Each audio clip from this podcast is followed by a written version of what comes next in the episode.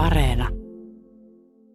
Inspis tuli mukaan tähän kesäkuun alussa tähän avustuskeskukseen. Tämä on toiminut toki koko kevään, eli melkein siitä lähtien, kun tänne alkoi ukrainalaisia pakolaisia tulla, niin tota, Miten tätä muutettiin, tätä toimintatapaa tuossa kesäkuussa? No joo, aikaisemminhan tämä oli pyörinyt täysin vapaaehtoisten voimin ja vapaaehtoisten voimin niin, että työn ohella työpäivän jälkeen tätä organisoitiin, vastattiin tiedot, laitettiin tiedotusta somessa ja otettiin tavaraa vastaan, laiteltiin ja sitten tota, se on oikeastaan hauska tarina, miten tämä päätyi Inspikselle, että mun äiti oli täällä tekemässä töitä sitten vapaaehtoisena ja sitten nämä ukrainalaiset halusi pitää järjestää talkoot.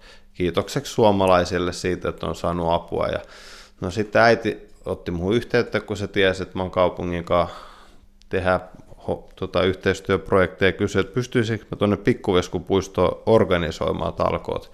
Meikä soitti sitten ja organisoin ne talkoot ja aluksi ne ukrainalaiset soitti mulle ja kysyi, että jos tulee sata, onko hyvä? Mä sanoin, että mietin, että sata on kyllä aika paljon. Mä sanoin, että jos teitä tulee 50, niin se on ok. Ja no, tilasin haravat ja roska, tota, pihdit, jätesäkit sun muuta. No sitten niitä tuli kuitenkin 70 ja pidettiin siinä talkoot niiden kanssa, siivottiin ja saatiin puisto tosi hyvää kuntoa. Ja sitten ne ukrainalaiset sanoi mulle, että katsoa tätä meidän Sammonkadun keskusta. Ja no mä tulin sitten tähän näin ja näin sitten täällä Sirpan, ja Sirpa sanoi mulle, että tota, että joo, he on halunnut, että joku tämän ottaisi, ja he on miettinyt, että Inspis ottaisi. No se tuli aika nopeasti, ja mä sanoin, että no joo, mä voin harkita, ja mä mietin sitä hetken, no tavallaan mulla oli työntekijöitä silloin pankissa, mulla oli eh, niin kuin, kielitaito oli hallussa, että pystyin molempiin suuntiin puhumaan, ja ajattelin, että miksi ei, että tästä voisi varmaan itselle jotain hyvää poiketa, Inspikselle jotain hyvää poiketa, ja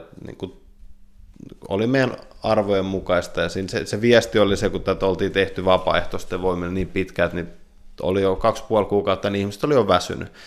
Ja siitä sitten oikeastaan se Inspiksen niin tarina tässä alkoi. Kerran viikossa, joka torstai jaatte avustuskassia, jos on ruokaa, ja sitten tältä keskuksesta saa muutakin napata mukaan. Kerro vähän siitä, että nyt kun seuraava torstai tulee, niin paljon sieltä tulee ihmisiä mitä kaikkea tuotteita te saatte heille jaettua? Joo, kerran torstaina jaetaan ja sitten otetaan yksittäiseltä ihmiseltä vastaan niin kuin arkena maanantai, tiistai, keskiviikko ja perjantai kyllä tavaraa, mutta pääsääntöisesti meidän, meillä on jokainen käyttäjä, kuka tänne tulee, on joko ennakkorekisteröitynyt tai rekisteröityy ovella, että kirjaa koko perheen tiedot ja täyttää sitten semmoisen lomakkeen, missä tulee ilmi, että miten ne tietoja säilytetään, mikä on niiden tarkoitus ja näin.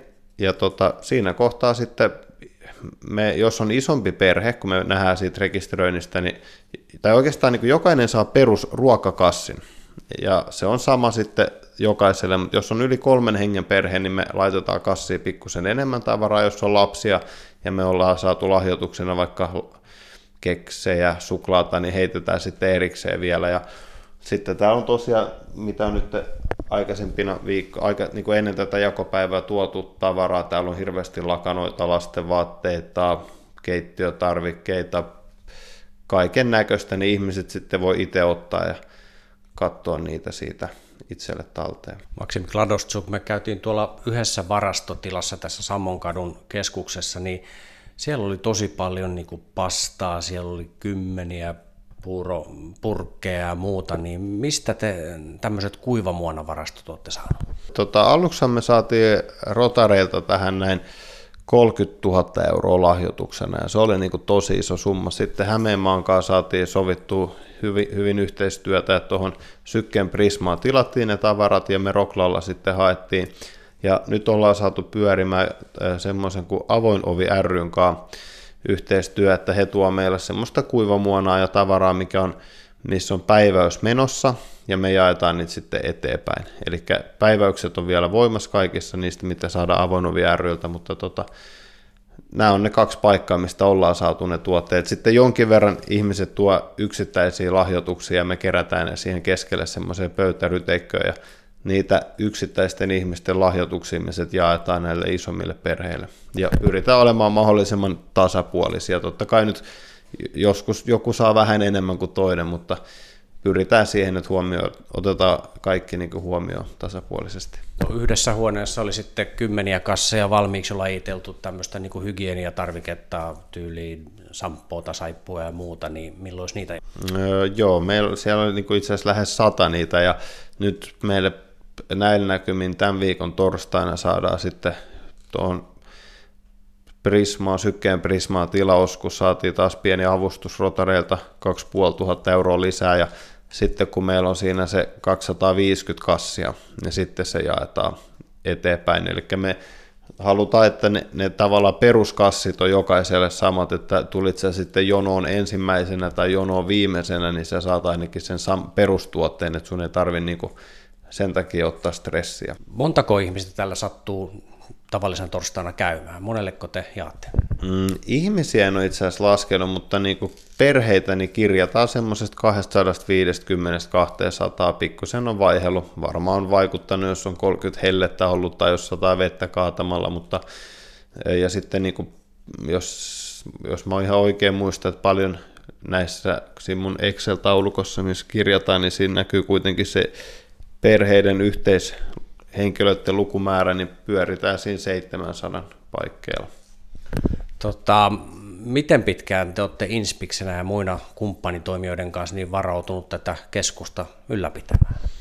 No tarkoitus oli aluksi sitten, että oltaisiin kolme kuukautta tässä ja vieläkin se on meidän niin se päätavoite, että saataisiin sinne elokuun loppuun asti, syyskuun alkuun pidettyä tätä, mutta siihen totta kai vaikuttaa se, että kuinka paljon meille riittää sitä ruokatavaraa. Ja voihan se olla, että jos tämä ruoka loppuu ja sitten saadaan kuitenkin näitä yksittäisten ihmisten tavaroita, niin sitten me ollaan, tiedotetaan siitä, että hei, meiltä ei niinku ruokaa enää saa eikä hygieniatarvikkeita, mutta voi tulla kerran torstain katsoa, että onko tullut jotain tarvikkeita, mitä sitten kotiin voi ottaa. Auttamishalu suomalaisilla ja lahtelaisilla päijäthämäläisillä edelleen on, ja teillä on se Facebook-sivu, jossa voi tota, auttajat tota, kysellä vähän, että mitä tarvii ja muuta, niin miten se homma nyt sitten toimii? Sanotaan, että mulla on vaikka mikroaaltouuni ja kuusi kahvikuppia ja sitten mä laitan sinne Facebookiin, että mitäs näille, niin miten se homma sitten? Joo, no oikeastaan mä oon ohjeistanut näin, että jos, jos on mikroaaltouuni tai semmoiset tavarat, mitä ihmiset voi kantaa käsissä, niin niitä voi tuoda tänne näin. Ja me sitten laitellaan, laitetaan ne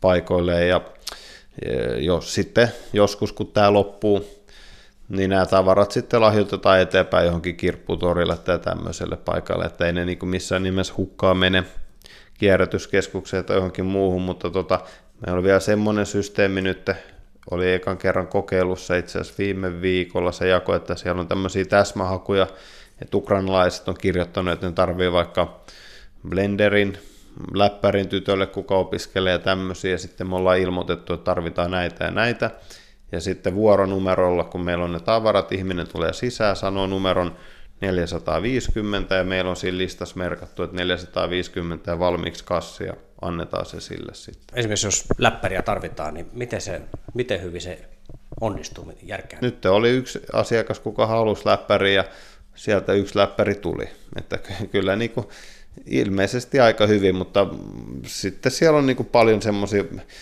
miten mä sanoin, että kaikki ei, mä aina sanon, kun multa ukrainalaiset kysyy, että missä aikataulussa tulee tämä, mä sanon, että sitä ei voi tietää, tuleeko vai ei, sitten kun tulee, niin teille ilmoitetaan. Sulla on Maksim tietysti omakin tausta Ukrainassa ja pystyt juttelemaan täällä pakolaisina olevien ihmisten kanssa, niin tota, me tietysti pystytään uutisia seuraamaan, tiedetään suunnilleen mikä tilanne Ukrainassa on ja ei näytä siltä, että se ihan nopeasti menisi tai se muuttuisi ratkaisevasti, niin tota, mikä, mikä henkinen vireys tai mitä täällä olevat ukrainalaiset pakolaiset ajattelee tällä hetkellä omasta tulevaisuudestaan? No joo, se on jännä, miten tämä on tässä niin kuin puolentoista kuukauden aikana ehkä huomannut semmoisen pienen muutoksen, että aluksi niin kuin ihmiset tosi paljon mietti sitä, että milloin pääsis kotiin ja milloin, miten, milloin tämä loppuu. Ja nyt pikkuhiljaa kyllä kaikki alkaa niin kuin vakiinnuttamaan tavallaan ajatus siitä, että tämä ei välttämättä ihan heti lopu. Ja moni etsii töitä ja moni koittaa sillä jo niin kuin saada sitä pysyvää oloa täällä jotenkin varmistettua, mutta kyllä se päällimmäinen fiilis varmaan jokaisella on kuitenkin se, että ne haluaa sinne kotiin. Onhan tämä itsellekin, vaikka on niinku seurannut tätä aluksi uutisista ja sitten lukenut ihan konkreettisia ukrainankielisiä uutisia ja Telegramista ja kaikkialta sitä tietoa on tullut tosi paljon, mutta sitten kun on ollut täällä ja ollut ihan konkreettisesti tekemässä ihmisten kanssa työtä, jotka on tullut näiltä alueilta, niin se taas on, pääsee pikkusen lähemmäs sitä, niin kuin, että miltä, miltä niin kuin niistä ihmisistä tuntuu ja mit, miten se on, se on, se on itsellekin ollut vähän, niin kuin mä sanon näin, että hetken mä olin jo sille, että tämä ei ollut mulle tämä oli mulle työtä, mutta sitten kun pääsi lähelle tähän, niin sitten taas hetken kyllä niin kuin tuli semmoisia, että aika tunteikaittakin hetkiä, kun mietti sitä iltaisin näitä asioita. Mikä sun nyt vinkki on päijäthämäläisille, lahtelaisille ja muille, jotka haluaisi auttaa tämän keskuksen kautta, niin mikä on se niin kuin tällä hetkellä teidän mielestä tehokkain väylä tai tapa?